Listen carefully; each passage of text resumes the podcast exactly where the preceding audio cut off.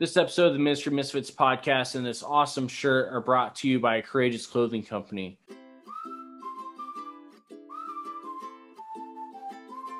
Courageous Clothing Company is a Christian family owned business that specializes in custom designs that they create as well as bulk screen printing of your custom designs as well.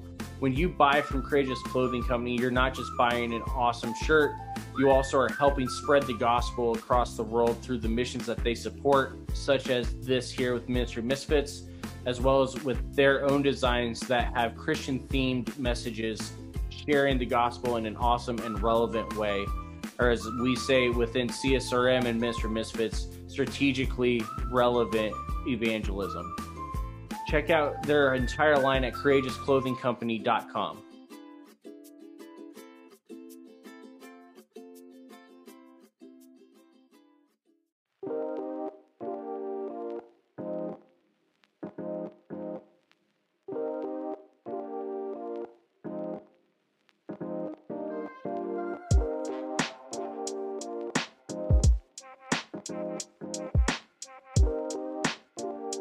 Hey, everybody, welcome back. We are still in 2022. I'm not coughing anymore, so that's an advantage. Are you coughing True, that is an advantage.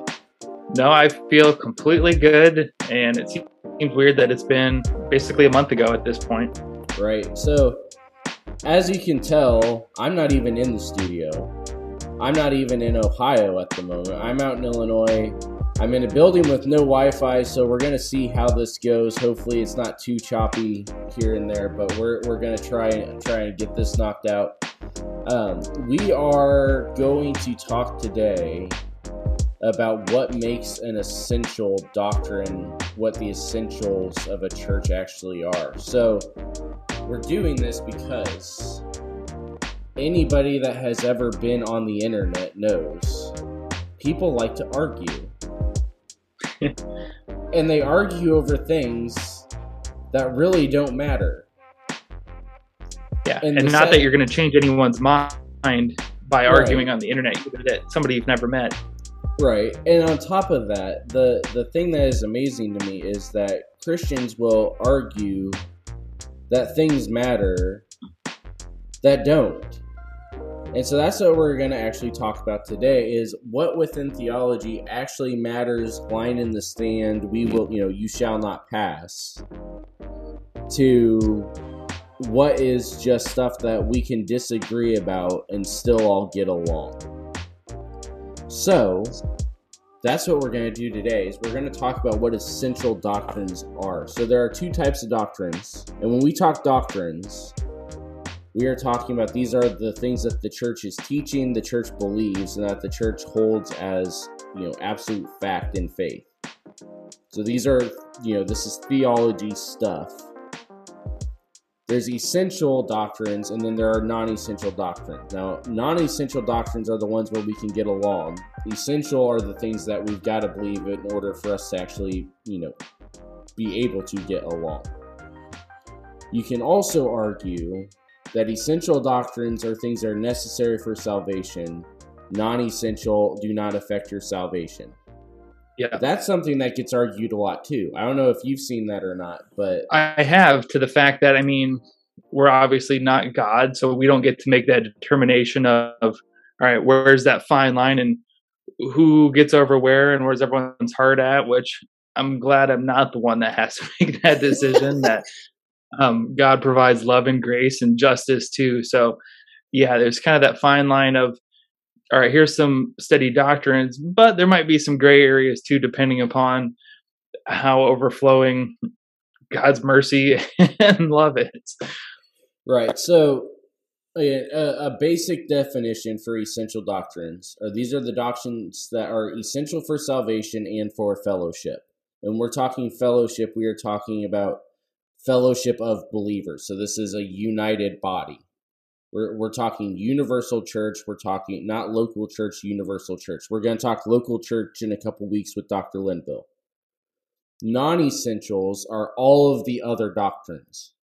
So you should have more non essentials than essentials because the, literally within a definition, we got non essentials are all of the other ones. So there's a much bigger batch. And they're the ones that can be disagreed upon without compromising fellowship or faith. And this is where we can really start even talking the deconstruction stuff. Because a lot of a lot of the arguments against deconstruction that I hear at least is that if you are deconstructing your faith, you are not you are no you are compromising the fellowship of the believers and you are compromising your salvation. But that isn't necessarily true because i don't know many people that when they deconstruct completely throw out all of their beliefs right off the bat. I don't know if that's something you you know or not but i guess by deconstructing you're meaning they're just kind of taking another evaluation of their true faith, right? And kind of seeing what right. do I believe, what puts it to the test. Um, yeah, I think honestly, a lot of the time it's through more of the the worldly lens that they go back through and determine everything and say, okay, what is my local body of church or what are other Christians? What is social media saying about this group? And where do I kind of fit in or don't fit into that? That's what I typically see for the deconstructing is um, yeah try to breaking out of the mold or whatever to to get out of something to not fit a typical stereotype and a lot um, of it is actually people that are disagreeing with non-essentials that have been made essentials. Correct. Yeah. And so that that that's kind of where where what we're talking about here is the idea we need to actually be able to define what our essentials are before we start blasting everybody that we potentially disagree with within the church. You know, the the phrase that I keep getting thrown around gets thrown around a lot is, well, you just need to repent of whatever it is you think. Well, repent is a theological word talking about turning away from sin.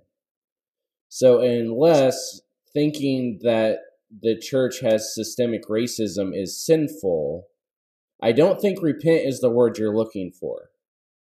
Yeah. You know, and knowing that we're and knowing that we're not holding non-believers to the same standard too. I feel like that right. also gets and especially that, the non-essential gets thrown out of these are the rules you're supposed to be playing by, but it's like, wait, we haven't even started with the essentials yet. Where that's really the full game plan we need to be following. So if you're not on that plan, like why are we telling non-believers about these non-essentials? And that that's actually where we can start into section two here. You know, when we're talking doctrine, we're this is stuff that only applies to believers. If you are not a believer, you are not held to any of these standards because there's a much bigger standard you haven't met yet. you know, you the essential standard, right? We can't expect you to want to be able to, you know, do all of this kind of stuff if the first standard for salvation hasn't been met yet. So, how do we actually determine these things? And historically, there are two areas, because this is another one where, ironically, people start arguing over even how we determine this stuff. Historically, the first area is always Scripture. You know, we always want to go to Scripture. That's part of why we talk, you know, three tier paradigm. Christocentric yep. theological truths, that are coming out of level two biblical, biblically based philosophical principles. So we are talking, scripture says this, and we can back it up boom, boom, boom, boom, boom with verses. And so we we hold these, you know, we hold these truths, you know, those that sort of thing. The other area comes from the councils, and this is a historical thing that I don't know. Brandon, you for high school, you were at a public high school, right? Correct. Did you guys go through any of the councils within world history? Because sometimes public schools will talk some of these, like especially like um, the the council that Const- Constantine held and everything like that. They may address it, but I'm sure not as much detail as those of us that went to a Christian high school do they may have addressed it, but I want to say no. But also at this point, it seems like a while ago to recall what was taught. Um, That's true. In in history classes. So again, it might have been one of those ones where I was just a little more tired that day. But I feel like I want to say no. yeah. So the the councils there there are a lot of different councils.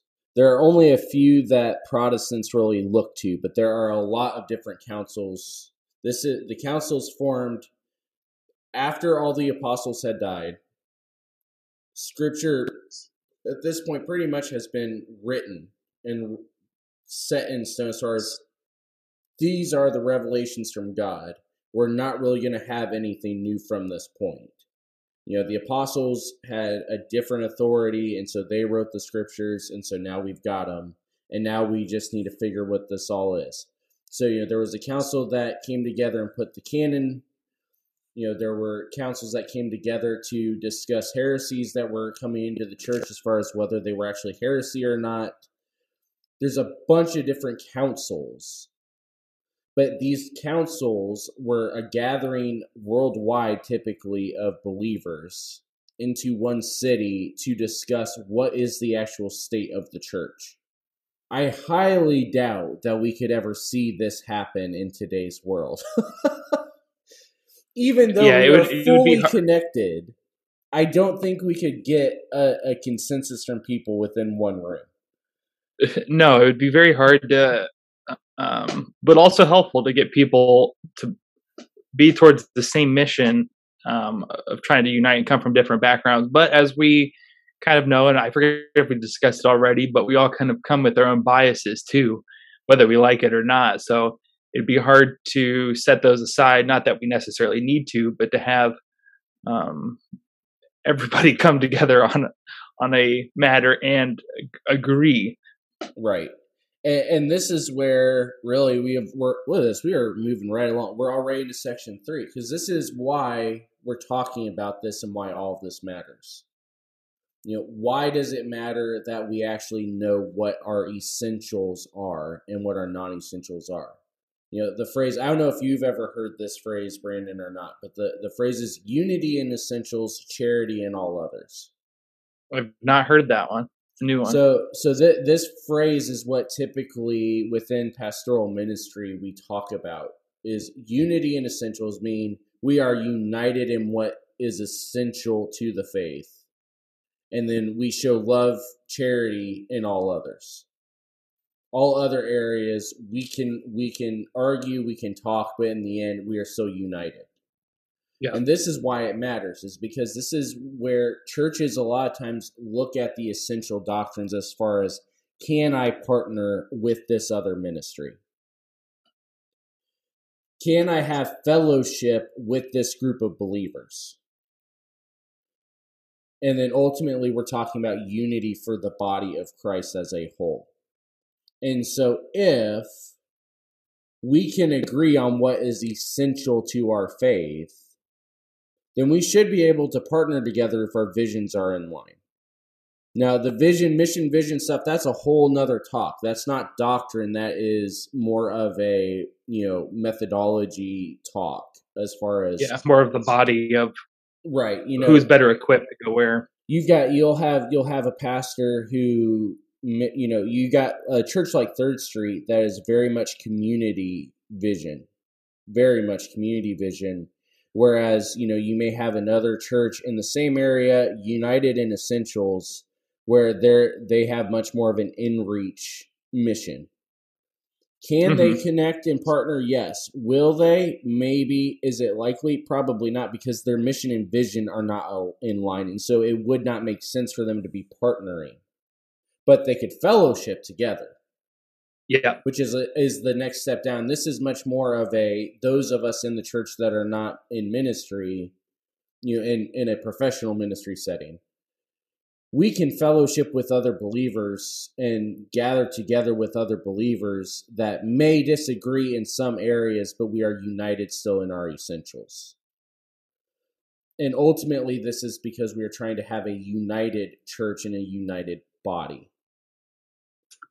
Yeah, I was gonna say the other thing too, going back to non-believers of inviting people into your church. I feel like a lot of people they feel like that's the the end all be all sometimes the faith. Like if I can just get them into my church, then they'll believe. And putting all that weight on the pastor or, or basically passing the buck a little bit. Right. But also, just as we talk here of that each church has its own different vision and mission and those non essentials that they'll probably fall one way or the other on, and just realizing of it's kind of our responsibility as Christians to help build that essential truth within them and know that just because I go here to this body doesn't mean that you can't go here um, or connect them with a different church that might help better grow their faith, but also ultimately still have fellowship with them. And that that right there is part of what you know. What we may get into a little bit with Dr. Linville this season. If not, we can have him on to talk another time. You know, there there are two lines of evangelism as far as ways of thinking about it. Um, you know, we we put them on. We always do this within CSRM. Those of you that follow CSRM stuff, you know, we we throw things on paradigms and on and on you know on on scales. So you have Roman evangelism and you have Celtic evangelism. Now, Roman evangelism is what you were just talking about, what we've typically seen in the U.S. You know, Rome, we're, and this is not talking Catholicism versus Protestantism or anything like that. This is just the model that we see Rome, Caesar, you know, all of that. They march into a territory, they build their fort, and in order for you to enter into the fort, you have to declare yourself Roman. You have to agree to live as a Roman, you have to declare yourself Roman, and you have to already be willing to be a part and live as part of the community. That is a requirement to be Roman. The Celts, on the other side, they go into a community and they say, We're going to live like you for a while. And we want to become a part of the community and feel like and make you feel like you belong with us and we belong with you. And then as that starts then the the wheels start moving and the questions start being asked towards belief. And so you have two completely different methods. Neither one is wrong. Mm-hmm. one is more effective than the other typically but both are needed because the method of evangelism is not an essential. What's essential is that you're going out and doing it. Yeah. And, and, this is the kind of stuff. And the other big thing you said was, you know, can we help them find a church that may fit better? That's something that a lot of churches are not willing to do anymore. Because if a yeah, person very silo church, built, it, it's silo ministry is the the term that you know gets used a lot and it, it's very much and a lot of it has to do with if this person goes to another church their ties go with them. And that's the stuff we've got to start breaking down. If we actually are focused in on being a united body of believers worldwide united body of believers then if they're in a place where they are going to be able to be effectively discipled and feel a part of the fellowship then that is where they need to be, regardless of what that means for us. Yeah, we should honestly be celebrating that instead of being right. like, "Oh, so and so is going to to here now," and be like, "Good for them." Hopefully, that's exactly what they need to be fed and um, surrounded by other believers that will, yeah, make them more effective in their community or their circles. Right. So we're going to actually start talking what these essentials and non-essentials are when we come right back from this short commercial break.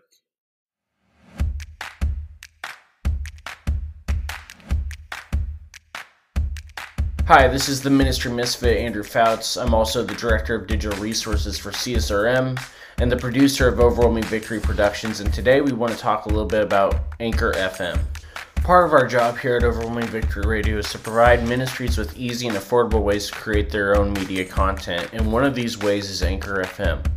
Anchor is a free one stop studio with tools to allow you to create a custom podcast experience. They do everything from creation tools, distribution tools, and even marketing tools with ads such as this. Download the free Anchor app or go to anchor.fm to get started today. Everybody, welcome back to our episode of Ministry Misfits, where Andrew and I are in the middle of discussing essential versus non essential doctrines, specifically within the church. So, next, we're going to discuss um, one of Andrew's favorite things, which is we talk about poking the bear a little bit and just stirring more conversations, specifically on social media. Unintentionally so, this time. Unintentionally. Correct. Yeah, you were just trying to get a good feel for. I was trying um, to actually look like we're intelligent and do research for this episode.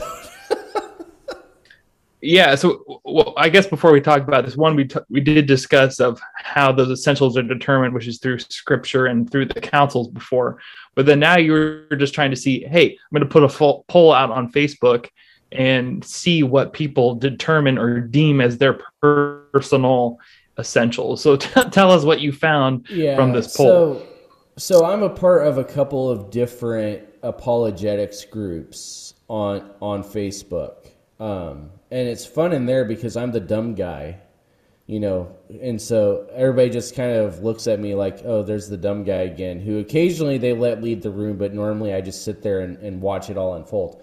Um, but you know, when you're in it, when you're in the same group as guys like Michael Jones and Braxton Hunter, which most of you have no idea who I'm even talking about, but if you look them up, you'll see why I'm the dumb guy in the room who just sits there and just watches all of this go down. Um, and those those are the two names I can remember off the top of my head. There's a lot of like multiple PhD guys talking about all this. But anyway, I went into the Facebook group and put a poll out asking for people to vote for their what are essential doctrines and what are not. And now this group is a wide mix. So there are Catholics, there are Orthodox, there are mainline Protestants, there are evangelicals, there are Pentecostals, there are Jewish believers. There's also atheists and agnostics in this group and everything like that, but I don't think they replied to this poll. Um, and, and of those, the top four that we got was the first one faith alone in Christ for salvation was number one at 45 votes. Okay. And so, real quick, is this like their number one, or they yes, they could vote is, for multiple? They could they could vote for multiple. Yeah, yeah. Well, okay. For I forgot to set the terms of you know the, yeah of like. Here. Yeah. So they the out of that 45, 45 said faith alone in Christ for salvation. So this is the belief that the only way to gain salvation is to have faith in Christ alone. No other options. Number two was the deity of Christ. So this is the, and that had 40 votes. So this is the doctrine that Christ is God. There is no other option. Christ is God. Number three, with 38 votes, was that Christ had a bodily resurrection from the tomb. So this is the belief that it wasn't just the Spirit of God coming down, and so Jesus technically raised, this is a Jesus' physical flesh revived in the tomb and walked out on its own power. That is that what we're talking about there. And then number 4 was the the doctrine of the Trinity. So this is the doctrine that Father, Son, Spirit, 3 in 1, all are God, all have the authority of God, but all act in separate manners. So, that and that had 36 votes. Now, the thing that was interesting about this is that everybody pretty much agreed on that side of it. But then the argument started as to, well, how do we actually know that these are essential doctrines? The Catholics were arguing that you can only know essential doctrines from councils and creeds. So this is the thing we were talking about before. So specifically the one that's cited most of the time is the Council of Nicaea. Okay and the Apostles' Creed is typically what is, is cited. The Pentecostals were arguing that we only know they're essential because they are the ones that are constantly confirmed by the Spirit. So, this is saying that no matter where you go, the Spirit always is moving and telling us that these things are true. And so, if you do not believe these, you are denying the Spirit. And if you're de- denying the Spirit, then you are denying the fellowship of the believers. The Jewish Christians, which there are a few of them in there, were arguing that it's all based off of tradition. These are all things that the early church in Jerusalem was teaching. And, you know, it it makes perfect sense. These would be the things that the Jewish church would be teaching in the early church. You can only yep. find salvation through the Messiah, Jesus. He is God. He rose from the dead. And then after Pentecost, then we have the idea, and now he, you know, and now we understand what Jesus was telling us in John about the Trinity. Mm-hmm. Evangelicals were arguing that the only way we know is because Scripture tells us. It doesn't matter what everybody else is saying, this is what Scripture is saying, that these four things are true. And now there were a lot of other things that were on that list, but they did not even get above 15 votes. So okay, that's good to see that those top ones were the yeah, definitely set it one, apart. The next top one was the authority of Scripture, and I think it was at maybe 15. So these four were the ones that resoundingly were saying, We believe these things. The funniest part of this is that actually all the infighting that started over how we find out what we can fight over and what we can't, all of them actually are in full agreement with each other. because when we look at these four things we just said, all of them are central to all four of these different areas. The Spirit does not, the Spirit is the one that reveals to us Christ and allows us to have faith in Him. And we mm-hmm. have the fruits of the Spirit, and these things result from these beliefs. All four of these things are central to Scripture because if they weren't, we wouldn't be talking about them. Yep we know for a fact that traditionally these have been the beliefs and that these really have not ever changed. And when people attempted to change them, a new council was called and those people were thrown out as heretics. you know, and all of these things are straight out of the Apostles' Creed. you know, it. Yeah. And I think it's good too that of of the essentials that everyone was I don't really want to say deconstructing, but maybe reaffirming. Okay, right. this is what I believe, but why? And then getting into that further of okay, this is out of those those other four uh, of people's backgrounds of this is what backs it up, which is great that there is reasoning. It's not just oh this is how I feel today on a Tuesday morning and we go about that. So it's good to see that they're rooted in their establishment, but then also not open to saying, okay, there's there's not just been this one essential path that all this has gotten to me here in 2022. Right. And, and this is what was it was just kind of funny because all of a sudden now we're dividing over how we should divide when the reality is that all of these people like you said all of these people came to the same conclusions through their you know their traditional line of thinking based off of their denomination. And yet all four came back to the same four or all of them came back to the same central truths.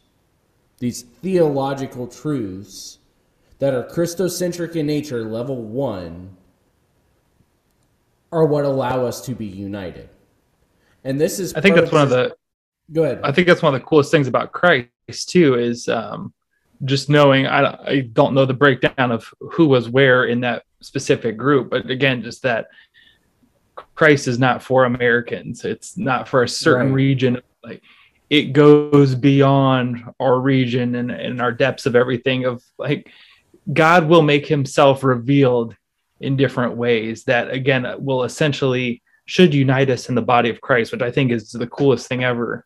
you don't have to be in a certain spot to know. Right, and that that's where we're you know the next point we were going to is the fact that division in the body is the main weapon that Satan uses. You know, he cannot. He obviously going after God Himself did not work out very well for him, and no. so the next best thing is to cause division within the believers and this is the main concern one of the main concerns. Obviously the first concern we see of jesus in the garden in john 17 when he's praying. He's asking god to take the cup from him. He's asking god to be glorified. But then he spends the next i don't know how many verses just praying for unity. Unity among the apostles unity among the first believers that come from the apostles and then unity for all the believers that come after and that everyone would be united under the name of Christ. So that's why sometimes I wonder of that was Jesus's full heart and prayer. And like you said, the essentials are a smaller list versus the non-essentials. Right. Um, and why some of those gray areas are in scripture. I know some of them are more man-made as as uh, the world progresses and everything, but a lot of it too is in scripture and it's like you sometimes question of all right that was jesus's prayer and heart and request. Um, but there's also a lot of gray area in there too god it's like well, why'd you make it complicated? And we know why. We know why. Because paul when he's writing you know basically the entire new testament when he's he's writing to all these individual churches with individual problems and individual vices you know the corinthians were very much all about gluttony was a big thing within their their culture and their society and so we're going to focus in there. You know ephesus was a city of pleasure it was an athletic city and so the the things about you know marriage about sexuality all of that is going to be a much bigger focus there in ephesus Rome, the Roman Christians were mostly worried about the persecution coming because they're in the literal eyesight of the emperor. And so we have much more about you know what salvation is. Here is your salvation. Hold on to it and stand firm. Paul is writing to all of these different places with different contexts and everything else. And so it is going to cause there to be some areas that look kind of gray. But we know that all of, all of Scripture is centered in on Christ, and that we mm-hmm. can find these theological truths, and that through biblically based philosophical principles, we are able to allow the Spirit to show us what this means for us and be able to apply it. But that doesn't mean necessarily that these are doctrines. It means that these are applications of these theological truths that show us who Christ is. Yeah. But we like to make these things doctrinal because if we make these things doctrinal, then it shows our authority. Mm, that's a good point. I think that's the best way to break it down is it puts me in control or power of my decision or certain people group. And and this is where, you know, this is a historical thing. This is not just an American thing. You know, when when we once we get to Constantine in Rome and suddenly now Christianity is the the the empire's religion. It goes from being outlawed one day to the religion that you have to follow the next. Suddenly, power is entwined with the church, but not the power of God. We're talking about the power of the state. And so now doctrines can be used to control people rather than free them and so we see that all throughout the we see that all the way up to the Protestant you know Reformation. Even within the Protestant Reformation, we see that with you know the Puritans and things like that when they get to the U.S. But then now within the U.S., the big thing again, we're back to Cold War theology of if you follow these rules, then you are in good favor with God, and if you're in good favor with God, then God is going to bless America. And if God blesses America, then we get to keep all of our nice, shiny stuff. Mm-hmm. Which is not the, the plan. Which is not not a good plan because what that produces is spiritual abusers, which is what we're going to talk about within the documentary that's coming out later this year. Spiritual abuse is a big problem and it's a big problem because we try to make things that are not essential essential. And in doing so, we lose sight of what really is. Yeah. Which brings hurt to the body of Christ. Right. And it causes division. Yep. And division is not from God. Mm-mm. Now, at times, division can be used by God. We have to call out the false prophets. We have to call out all these different things. But that falls back into how do we know what's essential? One of those things is the fact that the Spirit of God is in it. And so if the Spirit is the one actually calling it out, then we can see the difference in the way that they are being called out. Because if the Spirit is in it, we have love, joy, peace, patience, kindness, goodness, faithfulness, self control. And so the way that we deal with these essential doctrines is just as important as what these essential doctrines are. And so these are the areas that we're going to talk about here to to kind of finish off is what actually are the essential doctrines. The the the best ways to determine these are what was it that the early church actually believed? You know if these are essential to fellowship and essential to salvation they'll be there from the beginning. So what is it that yep. the early church believed? What do we see the spirit work in everybody you know if if we are calling for unity in the body the thing that unites us is the banner of christ and the and his spirit. And so if the spirit continues to confirm the same things over and over and over throughout history and throughout cultures and throughout different political parties and everything else those are probably the essential doctrines we should hold on to. Mm-hmm. what is it that unified us traditionally you know, again, we're looking at history. This is why we're starting off our church history talks with this because it's an important piece of our of why history matters. And then obviously, if you're listening to this podcast, you know we're not going to let this one go. What does scripture actually say about it? Scripture tells us what's important. We we are not yep. at all backing off from the fact that we're saying scripture is the ultimate authority here. But we are saying that we need to also understand that there are a lot of people that came before us that probably are smarter than us and that have already looked through the scriptures and have already argued and debated and prayed over this stuff. And so we don't always have to go back and rework it. You know, there, some people have already done the heavy lifting for us. So if we are saying that we believe that the the spirit of God is in us. If we're saying as Christians we believe in that the spirit is in us and that he unifies us, then we are going to be able to find ways to get along. You know, if, if, so the spirit is going to be if we say the spirit is in us, there should be more that unifies us than that divides us. Even though what we're saying is that the essentials list is shorter than the non-essentials list. There should be more yep. that we can find to get along together. Because I'm a sinner, you're a sinner, Jesus saved us. And so now we're a part of the same family. Yeah, let's start there and work on work from the ground up basically. Right. So the essentials that we are going to argue are essentials.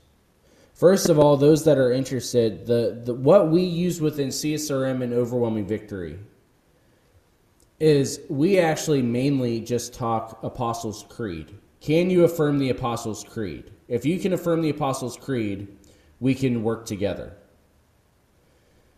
But we want to break it down a little bit simpler that so we've got five things that we see throughout scripture, we see throughout church history, and even we saw within our polls that we're saying are the essentials for us.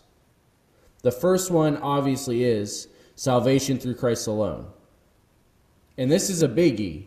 If you can't agree with this, there's no way you can have unity within a body that is saying Christ is Lord of all and Christ is the one that saved us. this should be the obvious one. Yes, but, yeah. Yeah, unfortunately, it's not always the obvious one because for whatever reason it gets muddied even within Bible believing churches, sometimes this gets muddied because we add things to what we believe salvation requires of us. And in America, typically that's which way you vote. But that's not. Do you think it takes more doctrine. of the? Do you think people try to take more of the James approach, where it's faith without works is is dead? Do you think they kind of go that route? Prob- a lot of people would argue that, but I don't think that it's valid. because what we see James actually talking about is that if you actually believe this stuff and have faith, then the works are going to show themselves. Yeah. If you are working towards your salvation, you're not going to actually have any faith because obviously you don't trust that Jesus was enough. And so that that's where again this is why these essentials are are important. Because if we are what we are saying is that Jesus is enough for salvation. We don't need anything else. Jesus is enough to save us. Yep. It's a biggie, and that's why it's the first one. the second one is the divine nature of the Trinity, and we're going to actually probably talk Trinity at some point on here because this is something that gets very confusing but is extremely important for believers because if we deny the Trinity, we are not going to be able to actually you know we, we can't have number one if we deny number two. You know the thing that separates yeah, especially out, the part about the holy spirit right if we didn't the the thing about the trinity that's the trinity is really what separates christianity from islam it separates christianity away from judaism as well you know the jews believe fully in god the father the jews believe fully in the Holy Spirit. We see that all throughout the Old Testament. The thing that Judaism denies is the divinity of Christ as the Son. Yep. Islam fully believes in God the Father, but they deny the divinity of the Son. And in certain sects of Islam, they also deny the Spirit of God as well. But we, as believers, as Christians, believe in God the Father, we believe in God the Son, we believe in God the Spirit, one God, three three separate entities. And we need all three.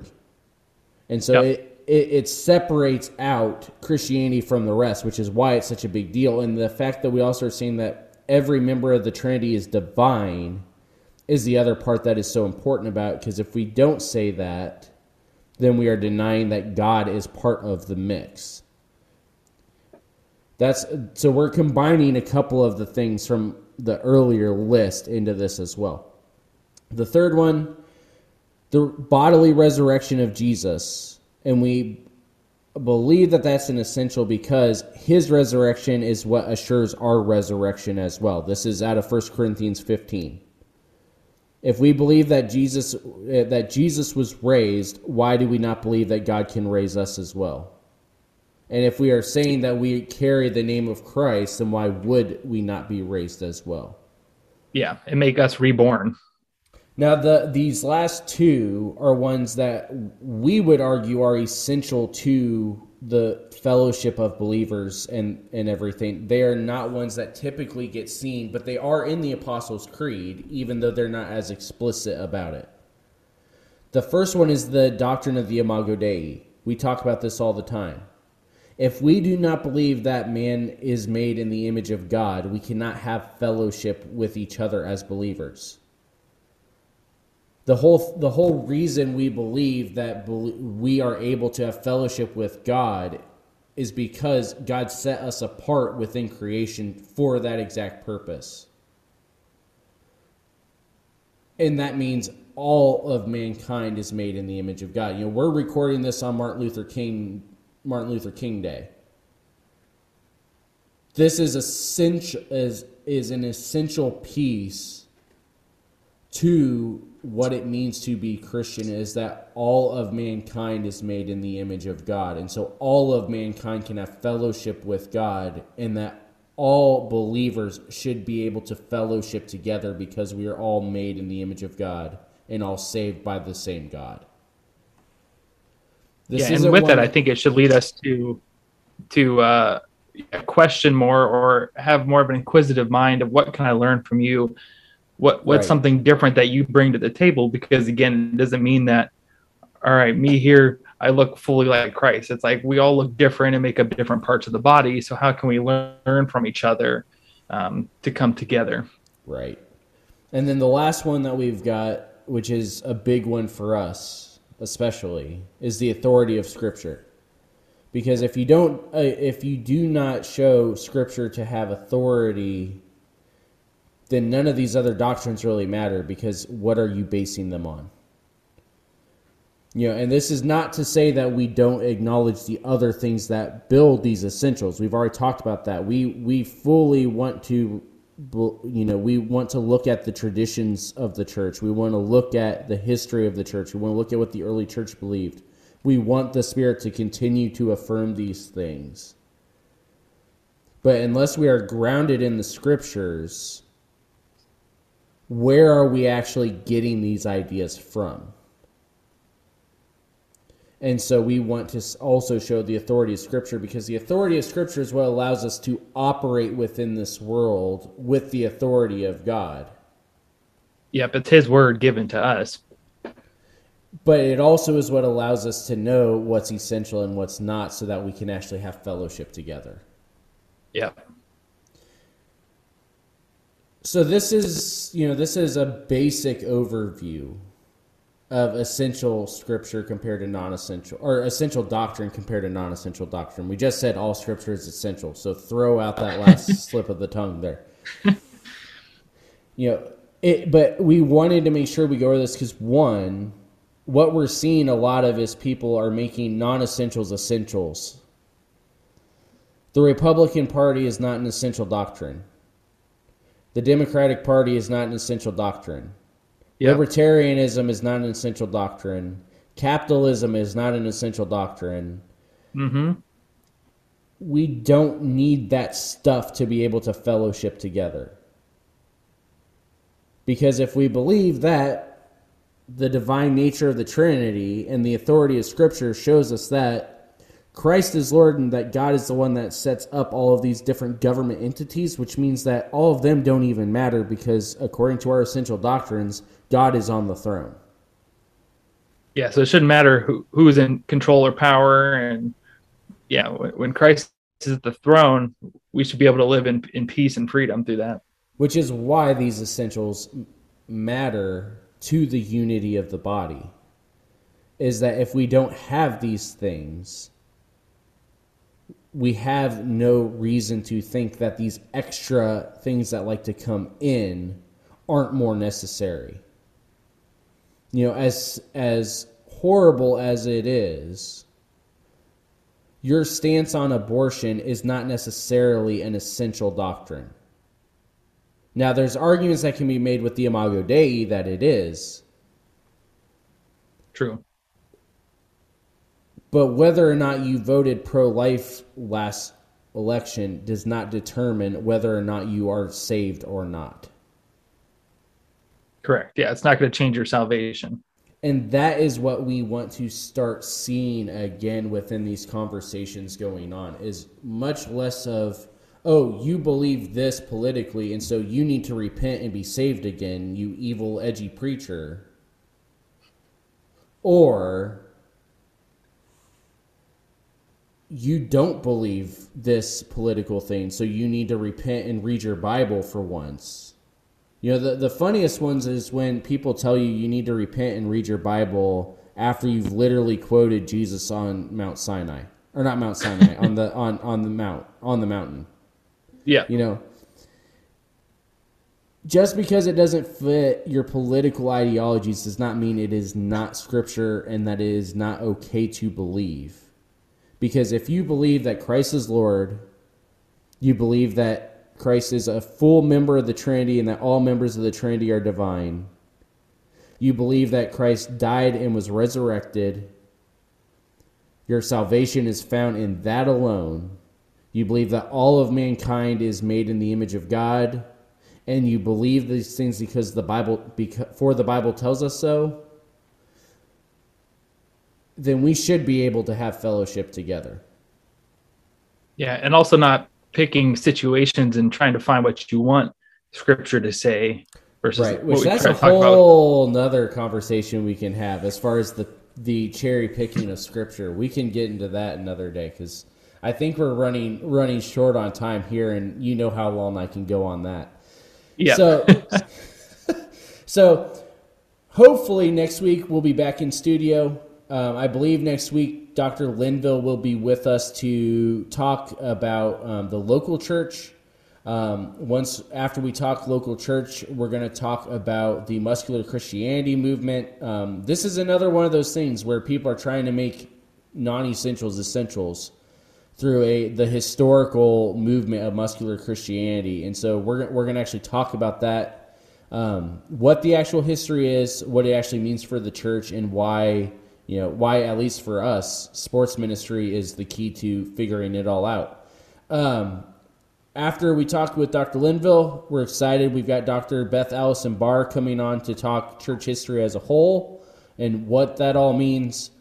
And so we, we've got some exciting things coming up here over the next few weeks dealing with these essential essentials and why it actually matters. So if you want to support us, you can do that in a couple of ways. Uh, one of them is to go to our Buy Me a Coffee page, buymeacoffee.com backslash ministry misfits. You can also buy some of the merch like Brandon's awesome hat um, that you can get on our store. The Tikva shirts are still there as well if you want to buy those. And again, the profits from that go back to Tikva. Um, we're still partnered with them throughout 2022. Um, what am I missing, Brandon? There's one other. Oh, if you want to support us for a tax credit, um, go to yeah, csrm.org. Yeah. Go to csrm.org backslash donate, click on domestic staff, and then my name will be in the list for you to, to donate there. That money not only supports Misfits, it also supports the CSRM vision internationally for the United Fellowship of the Believers internationally. Good segue. um, also, go go out, share, rate, the podcast. That is very helpful for us. It helps with the yeah. algorithm. It helps with making sure that Facebook actually remembers to post the stuff when I try to.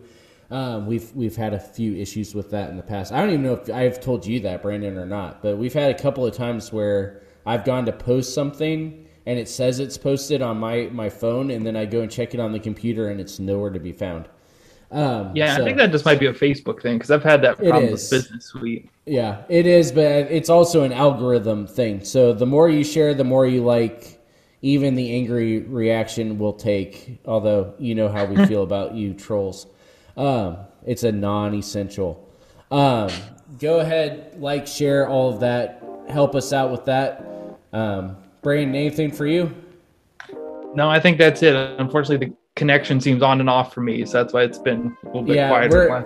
That's it. Next week we'll be back in studio, and you know, all three of the our guests will also be in the within you know three miles of us as well on Zoom. So hopefully we'll have better connection. Hopefully this isn't too horrible to listen to. Connection and and uh, con- and uh, quality wise, we can talk content later. You can you can drop us. Oh, there we go. Drop us a line all of our different channels. We're at Ministry Misfit on all social media. We are also, you can email us ministrymisfitmedia at gmail.com. Let us know what you think. Let us know how bad the quality was on this one, and we can blame the internet at my parents' church for that. Um, yeah, and it, those of you that have been following along on Twitter, make sure you actually uh, make yourself known so that way I know that it's not the same five people that I'm interacting with all the time. So we, it's, it's been a very interesting 2022 on Twitter so far. It's it's yeah, sparked a lot uh, of these conversations even. Yeah, it's been interesting to watch from afar. Oh yeah, yes. Thank you at Simmons Sticks for not in inputting anything to to help me out and just letting me sit there by myself. glad glad to know where we stand on all of that. So anyway, we hope this was good. We hope this was actually listenable, if that is a word. We made it a word. Hopefully it was listenable. We will see you all next week when we've got our EP, Dr. Greg Linville, with us.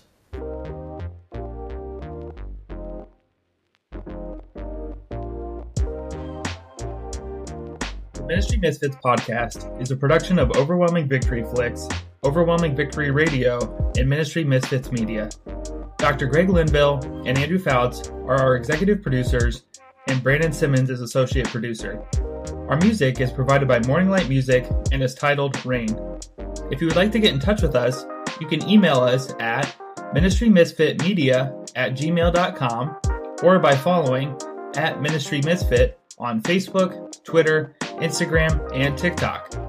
You can support Ministry Misfits at anchor.fm forward slash ministry misfits or for 501C3 credit by going to csrm.org forward slash donate and selecting Andrew Fouts in the campaign menu.